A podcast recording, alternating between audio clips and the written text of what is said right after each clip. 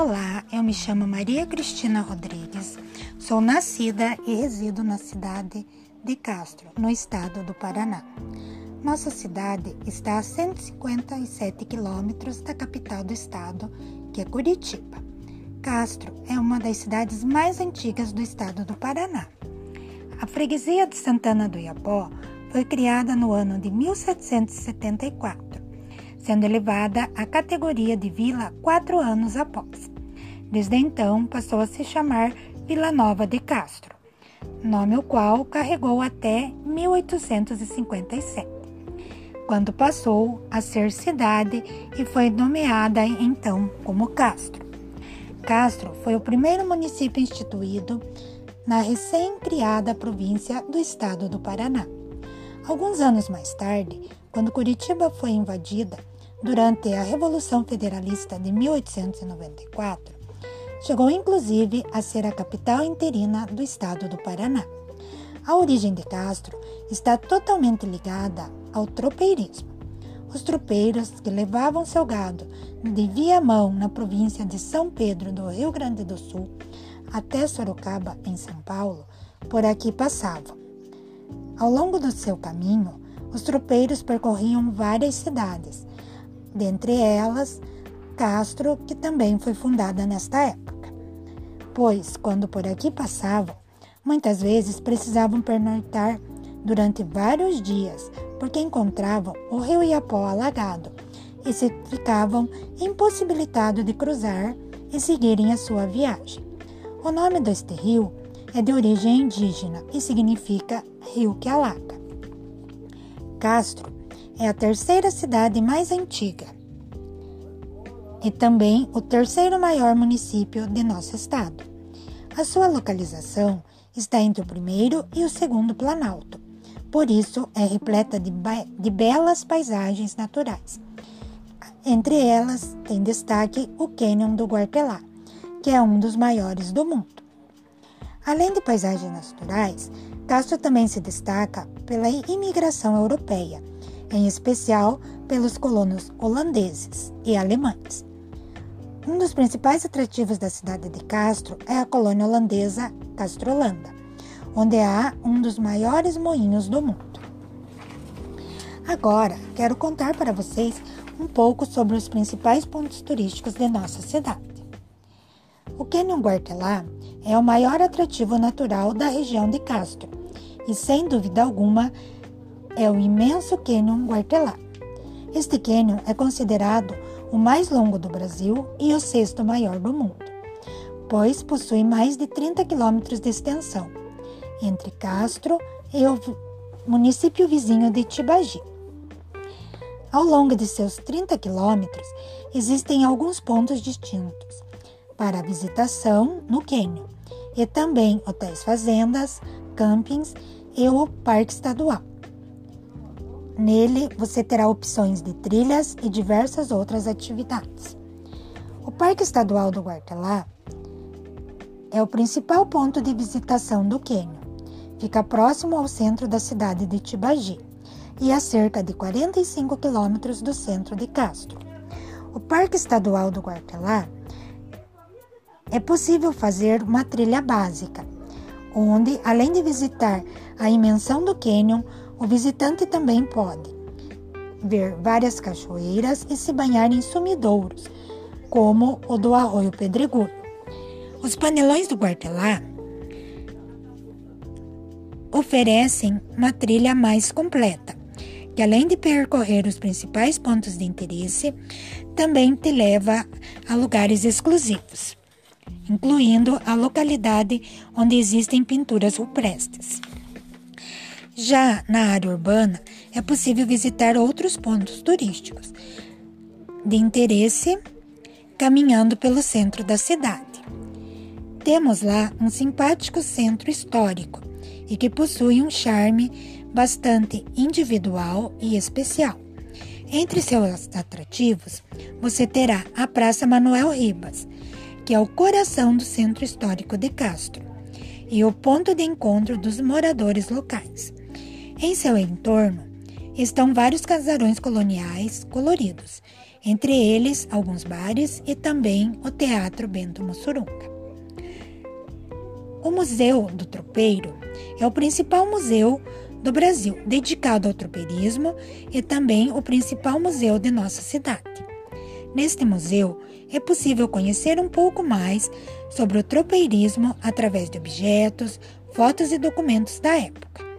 O museu está alojado em uma das casas mais antigas daqui, uma construção do século XVIII, que recebeu uma reforma no ano de 1975. No acervo existem cerca de 400 peças que estão expostas, entre elas estão vestimentas, montarias, objetos pessoais dos tropeiros, mapas, documentos, móveis antigos, além de uma pequena exposição de arte sacra. O museu fica a uma quadra da Praça Manuel Ribas e está atrás da Igreja Senhora Santana. A Igreja Senhora Santana fica localizada a mais ou menos uma quadra da Praça Manuel Ribas e é uma das igrejas mais antigas dos Campos Gerais. Sua construção teve início em 1704, sendo realizada pelos escravos. A igreja, que na época era apenas uma capela, foi construída com bairro em taipa de pilão e concluída no ano de 1860. Mais tarde, foi reconstruída entre os anos de 1945 e 1970 onde ganhou o formato atual. Na Igreja Senhora Santana destacam-se os cinco lustres de cristais, que estão presos ao teto e foram presentes de Dom Pedro II, e também um sino que, segundo conta a história, rachou de tanto tocar em comemoração ao final da Segunda Guerra Mundial. A Casa de Sinhara Está localizada junto à praça que fica em frente à Igreja Senhora Santana, bem ao lado de um belo edifício do antigo Colégio São José, o qual durante anos foi administrado por freiras e foi referência na educação da população castrense. E hoje abriga a sede do Colégio Cepam. A Casa de Sinhara é um pequeno museu dedicado às mulheres da época do tropeirismo que habitaram em Castro entre os séculos 19 e 20. O Museu de Sinhara está alojado em um antigo casarão de Taipa, do ano de 1790, e em seu acervo merecem destaques mobílias, acessórios e utensílios domésticos, utilizados pelas senharas da época do tropeirismo. Vai necessário dizer que a Casa de Sinhara é um complemento ao Museu do Tropeiro. Do outro lado da praça, de frente para a casa de Sinhara, você vai encontrar a Casa da Praça, outra casa de mesmo estilo, datada de 1863. Nesta casa funciona um centro cultural, que costuma receber exposições artísticas locais e regionais e outros eventos culturais. Um pouco mais afastado, em torno de duas quadras, está a antiga Rua das Tropas, que hoje chama-se Rua Dr. Jorge Xavier da Silva. Nela você encontrará a Casa de, da Cultura Emília Henrichs. Nesta casa colonial de 1862, a professora Emília Henrichs fundou o que foi o primeiro jardim de infância do nosso país. Para isso, ela utilizou métodos das ideias do educador alemão Frobel Atualmente no local funciona a Casa da Cultura e também o Arquivo Público Municipal. Outro ponto turístico é o Parque Balneário Dr. Libânio Cardoso, também conhecido como a Prainha do Rio Iapó. É um dos principais pontos de entretenimento dos moradores e visitantes. O parque se localiza às margens do rio Iapó e tem uma forma de prainha, portanto, praia de rio. No local, há quiosques com churrasqueiras, espaços para piquenique, uma lanchonete e uma série de esculturas gigantes de animais, que são o sapo, que é o símbolo de nossa cidade, a cobra e um peixe. Outro ponto de entretenimento é o Parque Lacustre. ainda no perímetro urbano da cidade. Neste local há um grande lago, uma pista de exercício, espaços para piquenique e você pode observar vários gansos.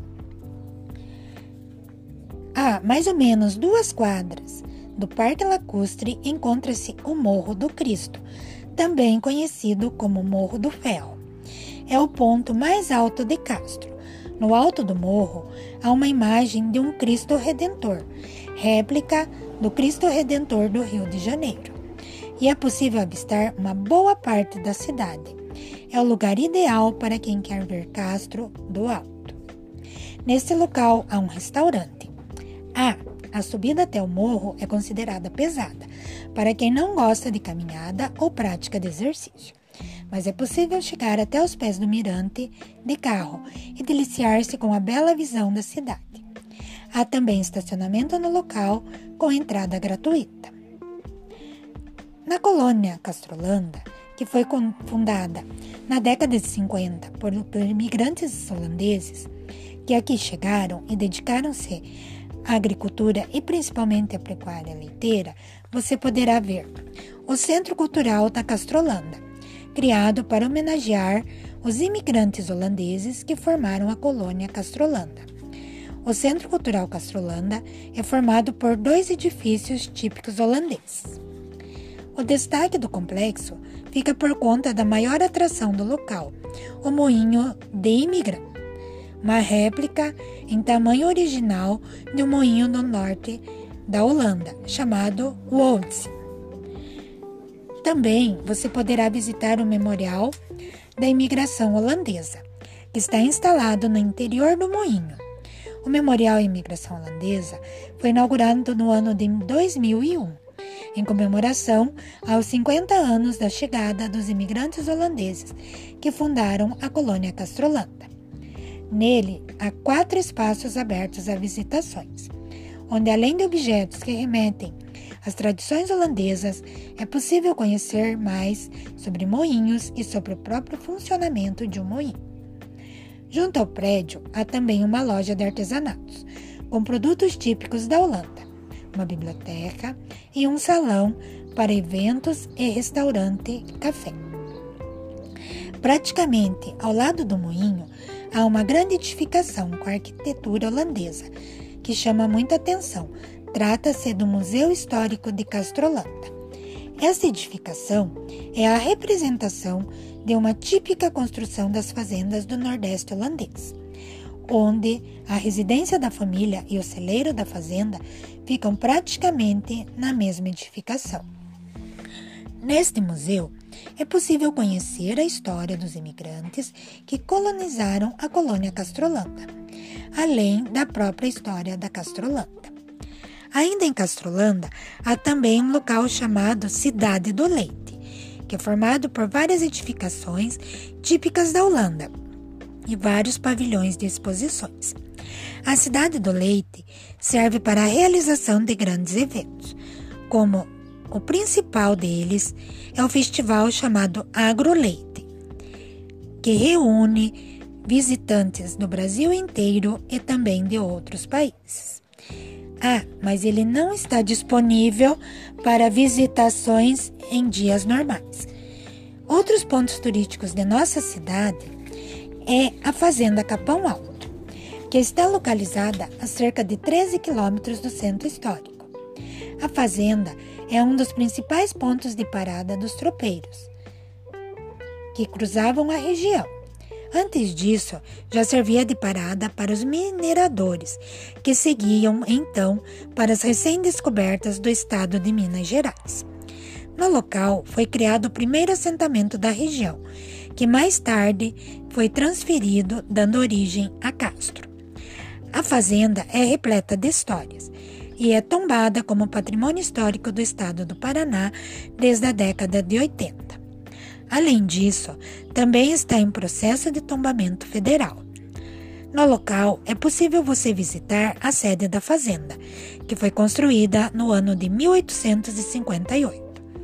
Assim como é possível ver ruínas de uma capela de taipa de pilão, as ruínas de uma senzala e onde eram os principais troncos, nos quais eram castigados os escravos da época.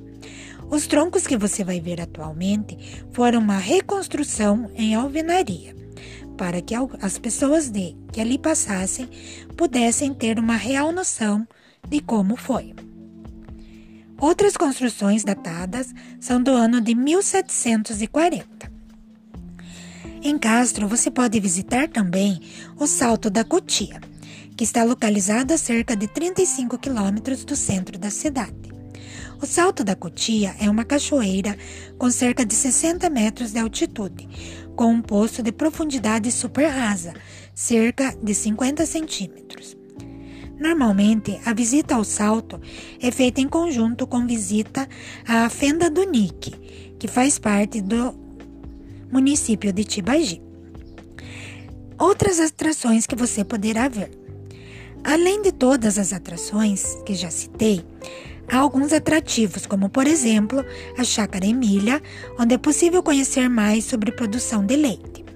Há também algumas atividades com acesso mais complicado, como o caso do acesso ao Morro do Canha, a queda do pulo, o salto de São João e de algumas grutas. Ah, antes de eu encerrar esse relato sobre a minha cidade, gostaria de dizer que tenho um privilégio, pois moro de frente com o Morro do Cristo e aos fundos da minha casa localiza-se o Parque Lacustre. Tenho certeza que se vocês precisarem de alguma opção para passeio, não se arrependerão de visitar a cidade de Castro. Aqui vocês encontrarão belas paisagens, pontos turísticos, várias opções de, de passeio e além de encontrar um povo acolhedor e simpático, que assim como Cristo Redentor estarão sempre de braços abertos recebendo e tem também um coração de mãe. Fica aqui minha dica de visitar Castro. Um abraço a todos.